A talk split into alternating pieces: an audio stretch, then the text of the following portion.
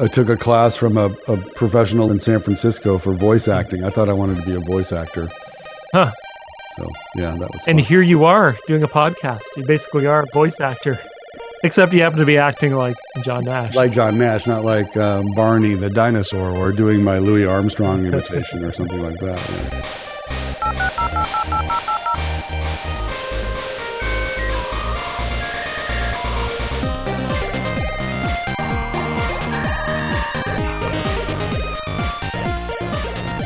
I'm John Nash here with Jason Johnston. hey, John. Hey, everyone. And this is Online Learning in the Second Half, the Online Learning Podcast. Yeah, and we are doing this podcast to let you in on a conversation we've been having for the last two and a half years about online education. Look, online learning's had its chance to be great, and some of it is, but a lot still isn't. And so, how are we going to get to the next stage? That is a great question. How about we do a podcast and talk about it? That's perfect. What do you want to talk about today? So, John, would you call yourself a techno optimist or a techno pessimist? Do you think Ah. we're all of this is winding up into a better world, or is technology taking us down this path of uh, doomsday and destruction?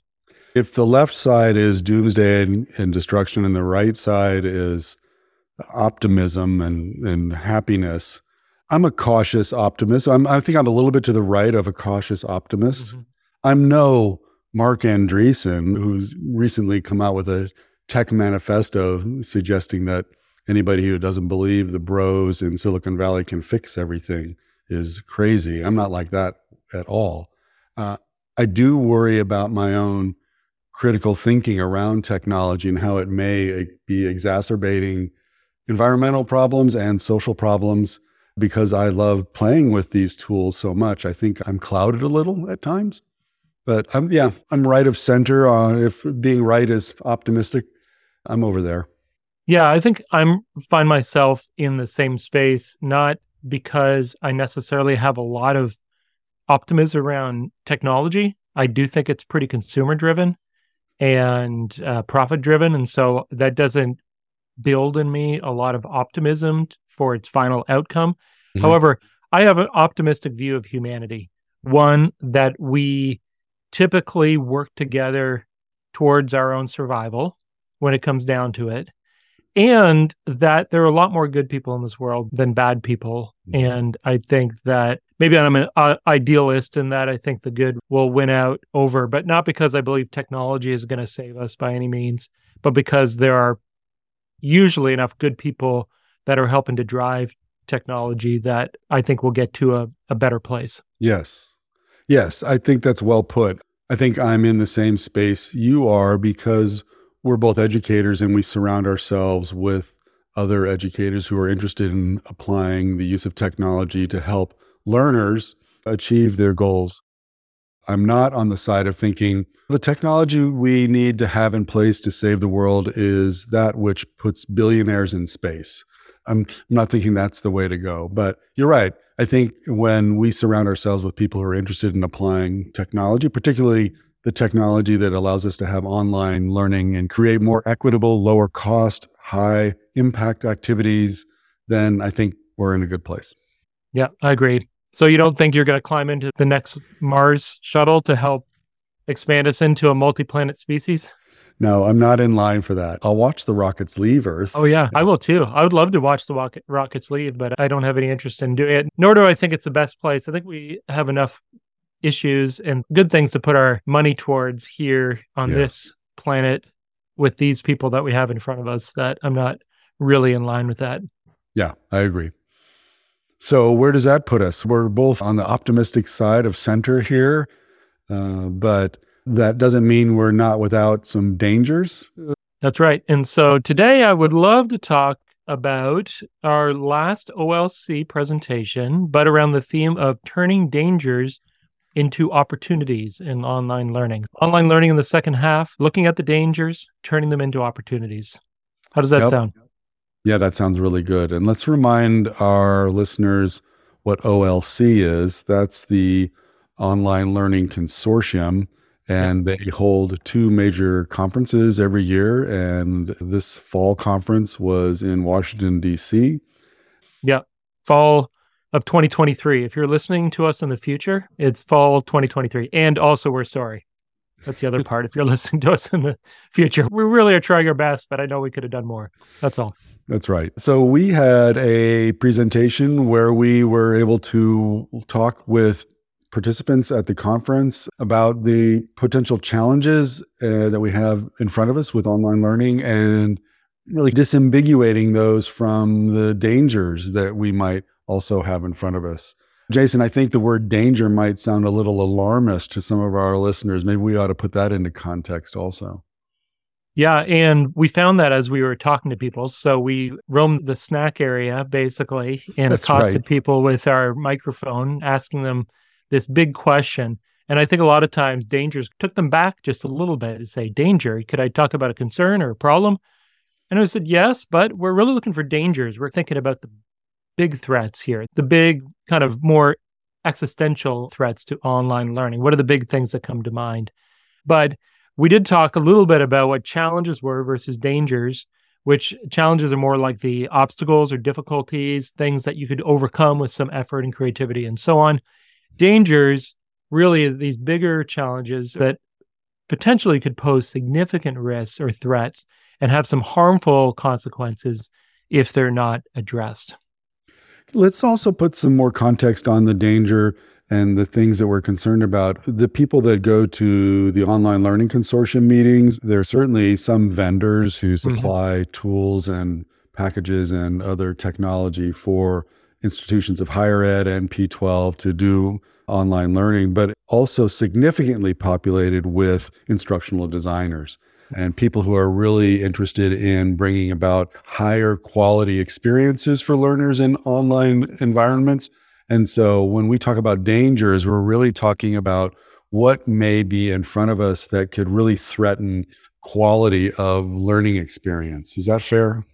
Yeah, I think so. I think most of the people that we talk to are well versed in building online classes, not just mm-hmm. from a theoretical stance, but a practical stance of getting in there and making them happen from a quality standpoint. And so that certainly puts a, a particular context on this.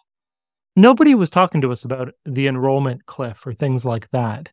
Right. They tended to be around more the issues that are apparent within the course and programs that are be- being delivered online. Yeah. Shall we listen to a few quotes from the OLC floor? Yeah, absolutely. Let's get on the floor, interrupt some some snack time that people are having and hear what they were thinking was a potential danger to uh, online learning in the future. My name is Carrie Kennedy. I'm here with the University of North Carolina at Charlotte. And I would say the biggest danger or risk that I'd like to make sure that my university avoids is being too slow to consider uh, workforce impact and mobile pathways between non credit to academic credit. I think we're already a little bit behind in doing that. And I think to you know, keep up with demands of employers and skill gaps that we need to have those pathways in place. Yeah, my name's John Ruzicka. I'm with Learning Sandbox. I feel like the greatest danger to online learning is over reliance on what I would call the shiny new object. So, a couple of years ago at this conference, you might have heard a lot of talk about the metaverse. Today, it's all about generative AI, open AI. And so, what will it be in the next couple of two or three years? It depends. And of course, these are topical things we need to all think about, know about, and experiment with. But I think the over reliance and over indexing on that new technology could be uh, a distraction. I'm Ellen Rogers with Penn State University. Big concern might be if the faculty get too good at all this online learning and instruction, what happens to the need for instructional designers? Bill Egan, instructional designer of the Penn State World Campus. Um, one of the biggest threats, play off of that, what if we get rid of faculty because we're using things like AI and other d- certain content experts to generate the content, which is one of the biggest obstacles from an instructional design perspective is working with faculty, getting content on time, etc. So I answered a question with a question. I'm Cody House. I'm the Director of Academic Programs at George Washington University with the College of Professional Studies. I, th- I see the thing that most influences or should be challenging to higher education and online learning in the next few years is how slowly institutions are to accept change and to embrace innovations. You know, obviously, I feel like to this question, most people have probably said generative AI, but I think even that conversation shows you how slow institutions are to figure out what their stance is on change, and they're coming up with committees about committees to figure out nomenclature for new terms and new credential terminology. And so I think that uh, institutions need to just figure out how to streamline processes and make decisions quicker to accept change and move on to the next thing. Jamie Holcomb, and I'm with Unitek Learning. And I think one of the greatest challenges for online learning coming up will be the disparity between the consumer experience and the online learning experience and the expectations that consumers have for the quality of interactions that they have from other platforms where they engage with frequently. I think online learning is lagging there. So to me, that's one of the greatest challenges we have coming up. I'm Carrie Brown Parker from North Carolina State University. And I guess I think the danger in terms of student work or student productivity maybe is AI tools, although there's also a great inspiration there for instructors to get creative and do new work with students. Caleb Hutchins, instructional designer for the community colleges of Spokane.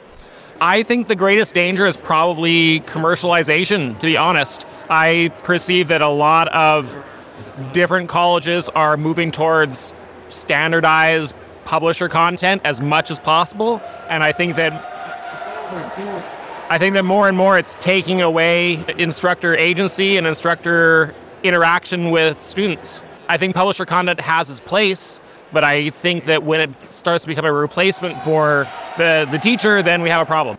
My name is Dr. Sonia Dennis. I'm with Morehouse College. So I think the biggest threat would be the lack of in depth knowledge, a lack of in depth understanding, where students have at their fingertip so much information are they really having any deep learning occurring? My name is John Moreno LaSalle. I am with Montclair State University. Specifically, I'm an instructional designer, part of the team. And I think that what could potentially be one of the biggest dangers, while I want to say it's potentially artificial intelligence, it's not specifically that, but I think it's more so the growing danger of feeling isolated in the online environment. And I feel that artificial intelligence poses the risk of making it even easier for students to disconnect from each other. They're already struggling in the online environment sometimes with that. So that is what I think the bigger threat is from AI. Not so much, oh, they could use it to try to get a solution or an answer, but how it could it could basically almost like Pavlovian make them just immediately go, I'm going to go to ChatGPT to figure out what is the best way to discuss, the best way to find an answer or a solution, than rather than your actual peers in this virtual environment with you. My name is Yingjin Liu. I'm the lead instructional designer from San Jose State University. I would say we might we might be too slow to catch up what's going on in the in the world, especially like with with XR with AI. Like we, we are slowly to integrate those into our teaching and learning, but I, uh, I'm wondering uh, when the students are already using the technology like AI in their learning, how we update our teaching, especially the our pedagogy best practice to catch up with what's going on and what students need, right? So the t- students might have different ways to learn, and they might have different preference, which will be different. And we are we are exploring that direction. Just hope we catch the speed of things evolving. My name is Vincent Del Casino, and I'm at San Jose State University. That's a really interesting question. I think the potential for it to become so diffuse that it loses its center point in the sense that anyone thinks they could get into the game and it has the potential to lose the kind of engaged pedagogical value that you sometimes see when and I think one of the areas is in corporate in particular going out there and building courses and programs and thinking like they've nailed what we haven't been able to deliver on but some of the criticality, some of the other things like that could re- have a real impact on how people think and imagine what value higher ed brings. And we tend to move a little slower sometimes, but I would argue with a little more thoughtfulness. But I think that could be a risk for us in the future. Yeah, wow. So what'd you think of those, Jason? Yeah, I, there were some parts that I, I was not surprised, and some of the themes that were coming out, especially those around AI and institutional change, quality, and so on. But uh, yeah, it was really interesting to talk to people just to get their initial reaction on the floor. Yeah, you never know where people are heading with what their concerns are going to be. We hear them talking about over reliance on new technologies, maybe slow adaptation to workforce needs to mm-hmm. redundancy of instructional designers. It's a conference of instructional designers. Of course, uh, AI is on everybody's mind. Uh, will they be put out of a job? Uh, mm-hmm. Will faculty be put out of a job? Uh, mm-hmm. So I think that's yeah, it's interesting. And then of course the ever-present institutional resistance to change. Uh, yes. Yeah. Yeah. Which we talked about a little bit is, and we'll go through and talk about these individually, but is both probably to our benefit and to our demise in some ways, our resistance to change, right? How quickly yeah. we move into things like this. I think it's uh, it's a risk uh, to our demise. I think that the glacial pace of change in a lot of uh, places is going to be a threat going forward. At the same time, I'm not advocating a move fast and break things approach, but right. I, I, think we need to find a more middle ground. I think that, that institutions' responsiveness to change through their leadership to understand what expertises need to be brought to bear to fix the problems in front of us is just not it's not responsive enough. But aren't you from San Francisco? Aren't you one of the bros? I am not one of the bros because I don't know how to code.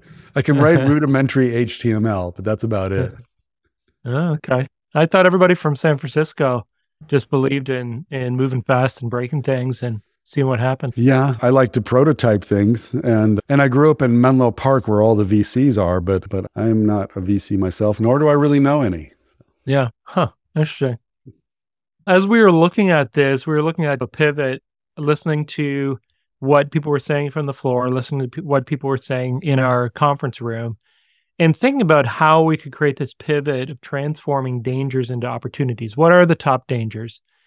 And then how could we pivot to opportunities?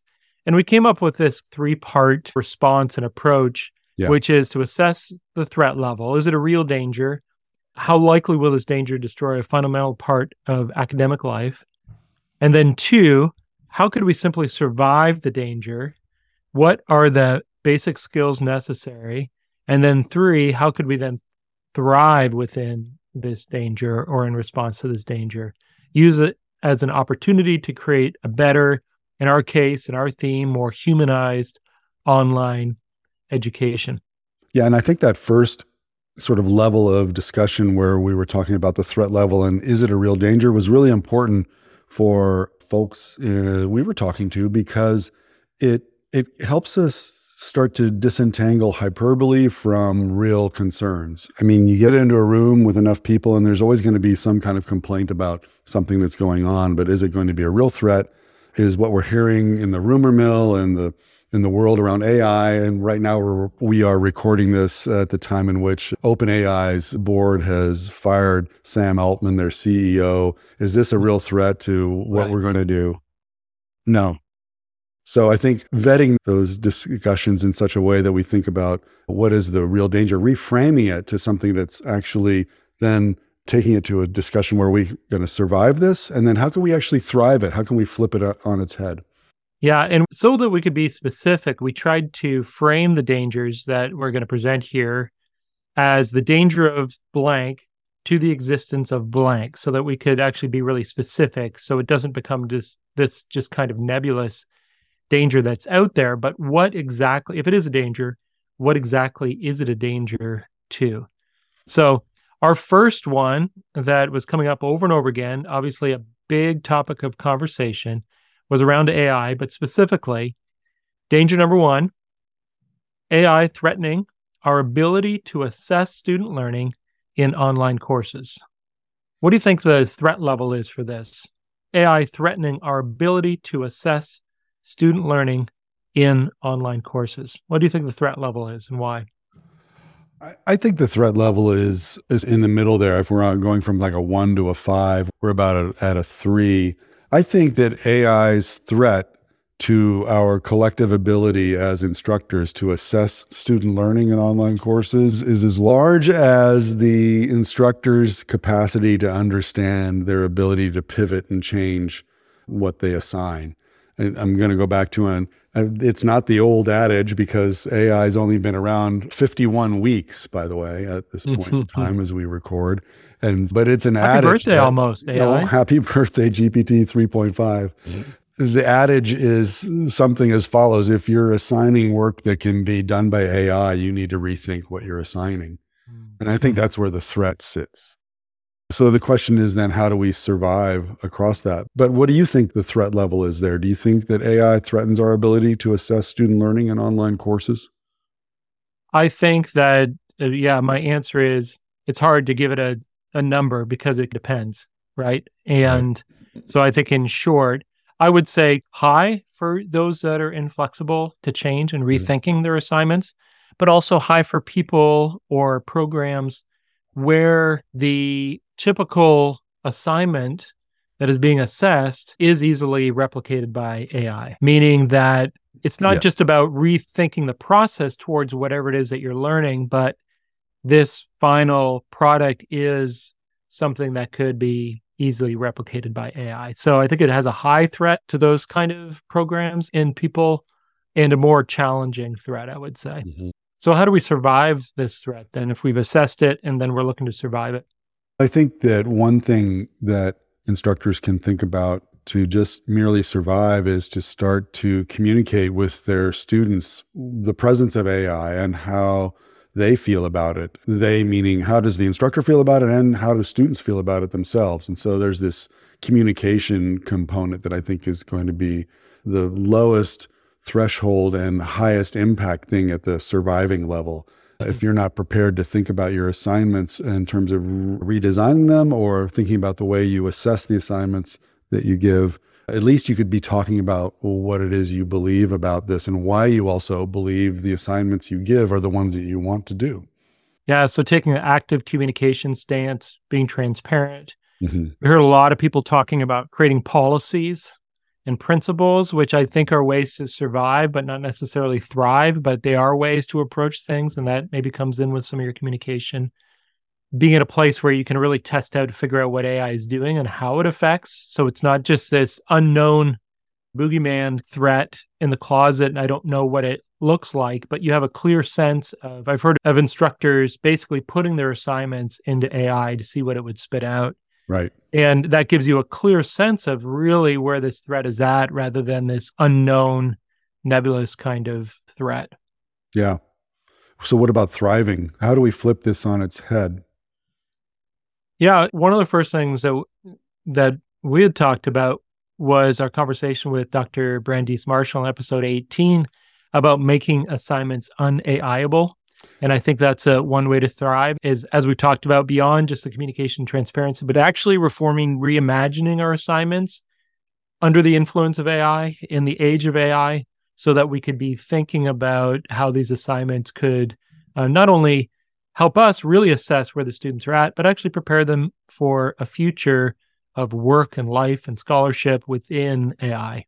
Yeah, that's right. When we talked to Dr. Marshall on episode 18, that was really inspirational. And it, it made me think about ways in which assignments could be turned into more public demonstrations of learning, more about oral defense of ideas. Mm-hmm. And and a polite pushback to that might be that that takes more time. If I'm going to do an oral defense of ideas with every student and I have 200 students, that may not be scalable. So I think right. we also have to be thinking as a community how we can support instructors at scale.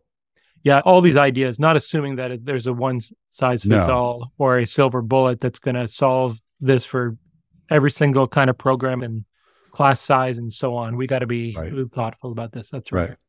Uh, but you know, one way one way we might think about scale that could work in larger classes and inside a learning management system is, for instance, letting students cheat on purpose with ChatGPT or Claude or Bard and then ask them to rate the quality of that response to a prompt that you might ordinarily just give to students on their own. And so you start to get to this sort of metacognitive critical thinking lens going, and you get ideas as instructor on what the AI can really do and also help students see the limitations of what AI can do. Mm-hmm. Yeah, that's good. And we talked a little bit about scaling online classes and humanizing those classes with Dr. Nilda Romero Hall in episode 13. And within that, thinking too about how we might uh, focus on skills and maybe uh, focus on ungrading in those situations as mm-hmm. well. And those are things that could be scaled because it's just a shift in what it is we're assessing and also just a different process in terms of grading, which it could actually turn into let's say on the surface level less work not more work for the instructor when it comes to assessing where their students are at.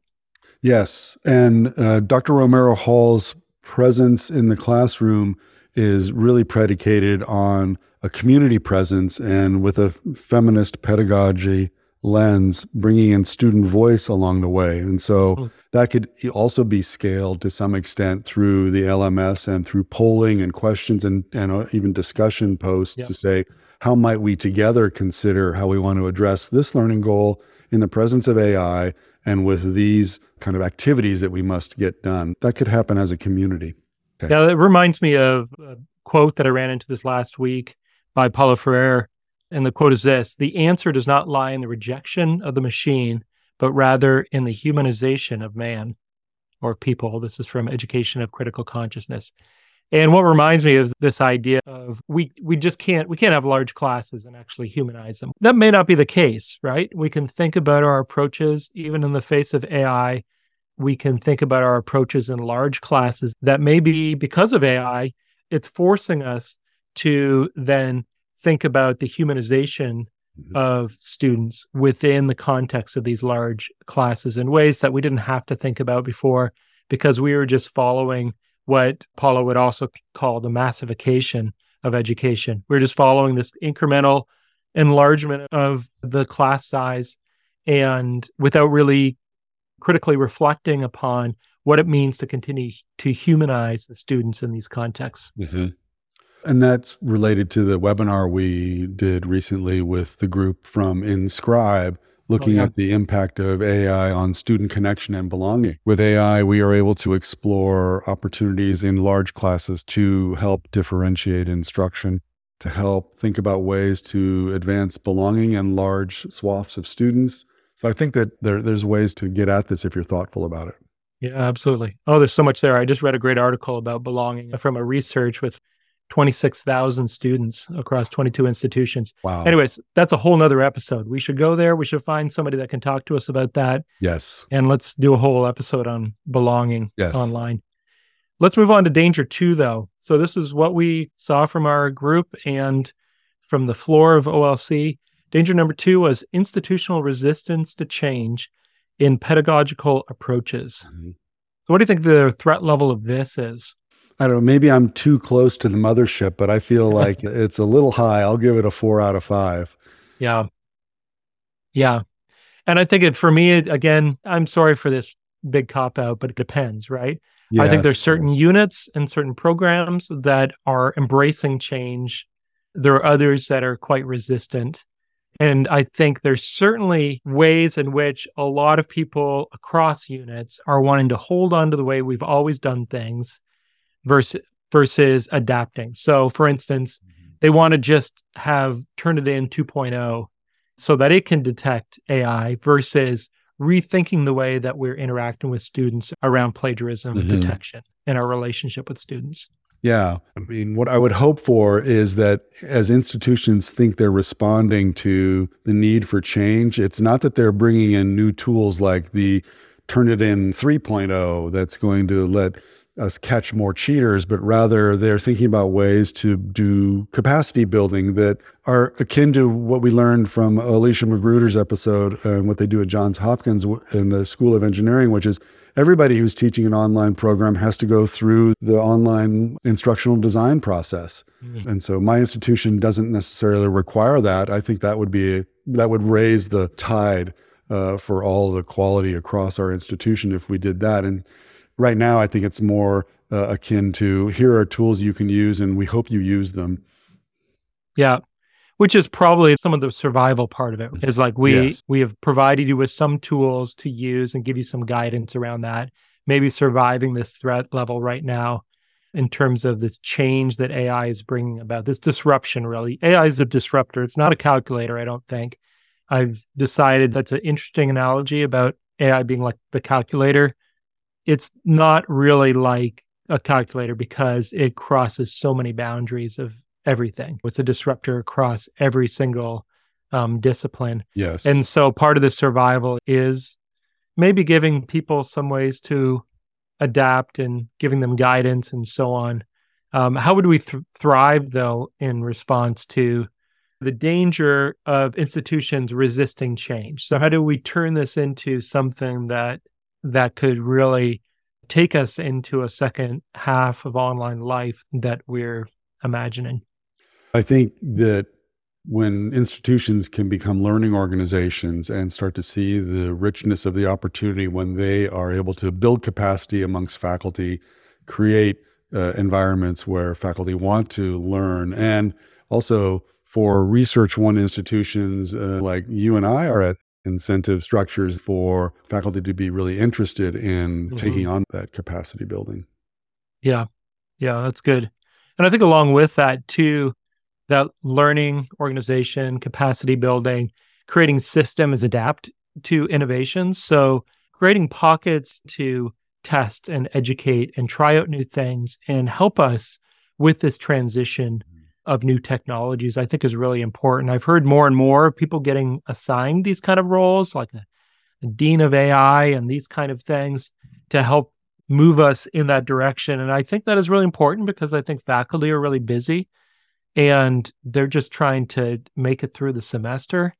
And I think that they would welcome people who are taking the time to really dig into this and come from an institutional standpoint, able to translate things, able to put guardrails up and think about how this change is affecting and should be affecting us. Yeah, there's a, a quote that came across my desk. Uh, have you heard of the app Readwise? Oh, yeah. Yep. Yeah. Um, so one of my doctoral students uh, recommended Readwise and uh, its connection to the app Notion. And I get a little push of everything I've highlighted on my Kindle.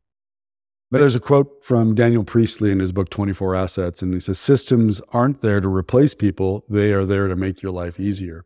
So I think Mm. thriving also means that institutions will put into place the resources to create systems that really work across the spectrum of services that we provide as faculty and that the staff do to make uh, things go. Yeah. That's good. Could you say that quote one more time? Yeah, systems aren't there to replace people, they are there to make your life easier. Your teams, your customers, yours, everybody's life. Yeah, that's good.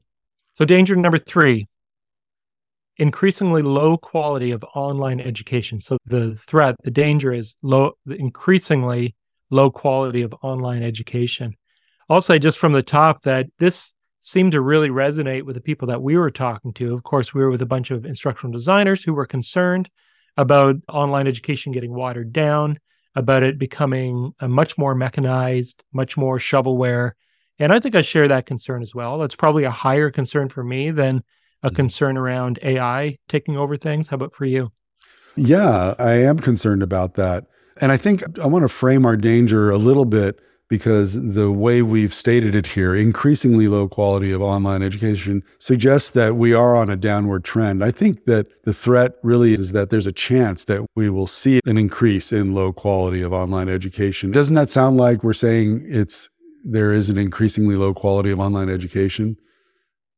I think that is a danger is that online education will not get better. It's going to get worse. It's going to go lower and lower quality as we develop this out into this next next decade. And that threat manifests itself because of potentially crowded vendor marketplace, a potential run to make money in the space, what have you. Yeah, and tied in with the AI as well. I'm not a Yes. I, I'm not a fortune teller, but I guarantee you, a year from now, we're going to have thousands more online learning opportunities that have been created by AI as the subject matters experts. So we're not working with subject matter experts anymore on this. They're people just cranking these things out because the access to the information is there Mhm. and there's an opportunity to get it in front of people and maybe make a couple of bucks or not. Yes, I think that's a part of that threat. And how do I feel about it? I was concerned that the level of quality of online learning that will presented itself during the pandemic, which was horrid, would bring people to a certain belief that this is what good online learning looks like, or I guess this is as good as it's going to get. And a lot of new people came into the space with not a lot of experience, good teachers who had never taught online before, but then did not so great online teaching and learning. And so I wondered if that was going to, and I, I posed that question to uh, Dr. Olysha Magruder on episode 20, and she actually turned me around a little bit on that and said, yeah, but you know what? Look at all the people who got exposed to teaching online. And that's more people than would have otherwise. And so at least we have those people knowing that you can teach online and that there is a there's a, a light at the end of that tunnel where you can get better and better at it. Yeah, and there are interventions that can happen to help us get there. And I guess talking about the surviving, would that be surviving or that was really moving into that thriving? I think surviving would be things perhaps like applying quality rubrics Yeah. and continuing to bang the drum of we've got to continue to have quality online for all the reasons that we should be building quality online. I think thriving into that though is really continuing to work heavily recognizing the importance of working with our instructors not just to develop good online learning courses but also have the right tools and approaches to to make those courses good to make them excellent right Yeah, I think that one thing that going online lays bare for new instructors in the space is that good instructional design trumps everything.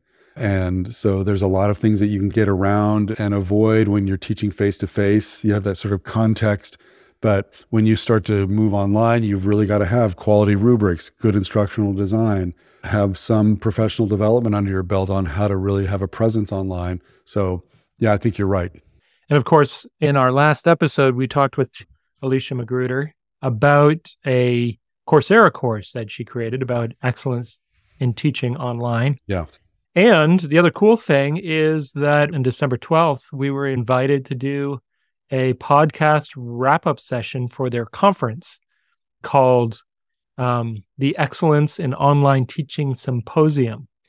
And this is just a this is just a plug, of course, but a also just an excellent moment to stop and say, yeah, we can always learn more, and this is how we thrive in the face of the potential of low quality is by continuing to connect with peers, continuing to uh, work the professional development, look for these opportunities to continue to grow and to learn and, and get better. Mhm.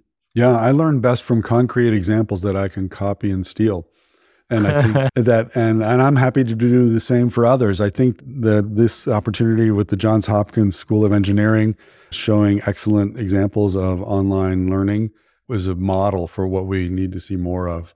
So, as we think about wrapping up on this OLC discussion around the dangers of future dangers of online learning, what are your overall thoughts about our approach or about your optimism for what we have in the years to come? I think we don't want to come off as alarmist talking about danger, but I think we can take some time here, like we did today, to understand challenges versus dangers.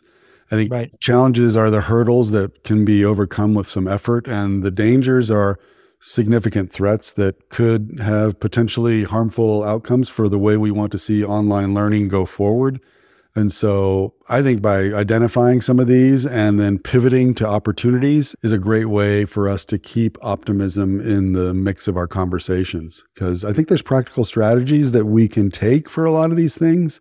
Mhm. And it's just a matter of us working as a community to find out where they are, share those out, and then be kind and empathetic to those that are coming along. I think that there's a good opportunity here for online learning to be great. We just have to be vigilant. Yes. I agree. And I think OLC was a excellent example again of connecting with a larger community around these questions as well so that it means that we're sharing these dangers we're Mhm. coming up with solutions together we're maybe validating some of these or invalidating some of the, these as the case may be in terms of talking us down on the ones that we feel like might be a really a big danger Mhm. but by specifying we realize that maybe it's not as big as other things. And i also think like the ongoing community want to encourage people and welcome have them to join us on linkedin as well so they can connect with us there as well as our as our community there as well. Yeah. and we'd love to hear from you about what you think about these top dangers these top three that we talked about but also if there's other ones that you want to talk about or you have other solutions just reach out and we'd love to hear more. And i think this will not be the last time we probably talk about this do you think john No, we're never going to talk about AI again. We're never going to talk about uh, online learning again. Actually, we have to. That's the podcast, right? Okay. I'm actually looking forward to the balance of 2023 and talking to you more. Uh, I think we've got some good stuff lined up. A potential year in review and maybe even a second Super Friends episode. Yeah, I think we might even try to combine those two. Maybe a year in review with our super friends. We'll see how that goes. Yeah, I think that would be a great idea. Let's Yeah. do that. Okay, that sounds good. This has been great, John. And again, as we said, connect with us on LinkedIn. Also, you can find all these podcasts at our website, onlinelearningpodcast.com, as well as show notes. We'll put as many links as we can about the things we've talked about today in there. And anything else, John? You can catch the transcript of the podcast episode as well on our website. And yeah, do join our LinkedIn group. Yeah. And we want to hear from you and the kinds of things that you want to talk about. And if you like what you hear, please review us on Apple Podcasts. I understand that the AI likes that and will push us up to even more stardom and success if real humans go in there and, Yes. and review our show. So we have concerns about AI, but we still treat it, it with a cheerful tone because one day when it does become sentient, it's going to remember that we were nice. That's right. I always say thank you. Always say thank you. Thank okay. you, Jason.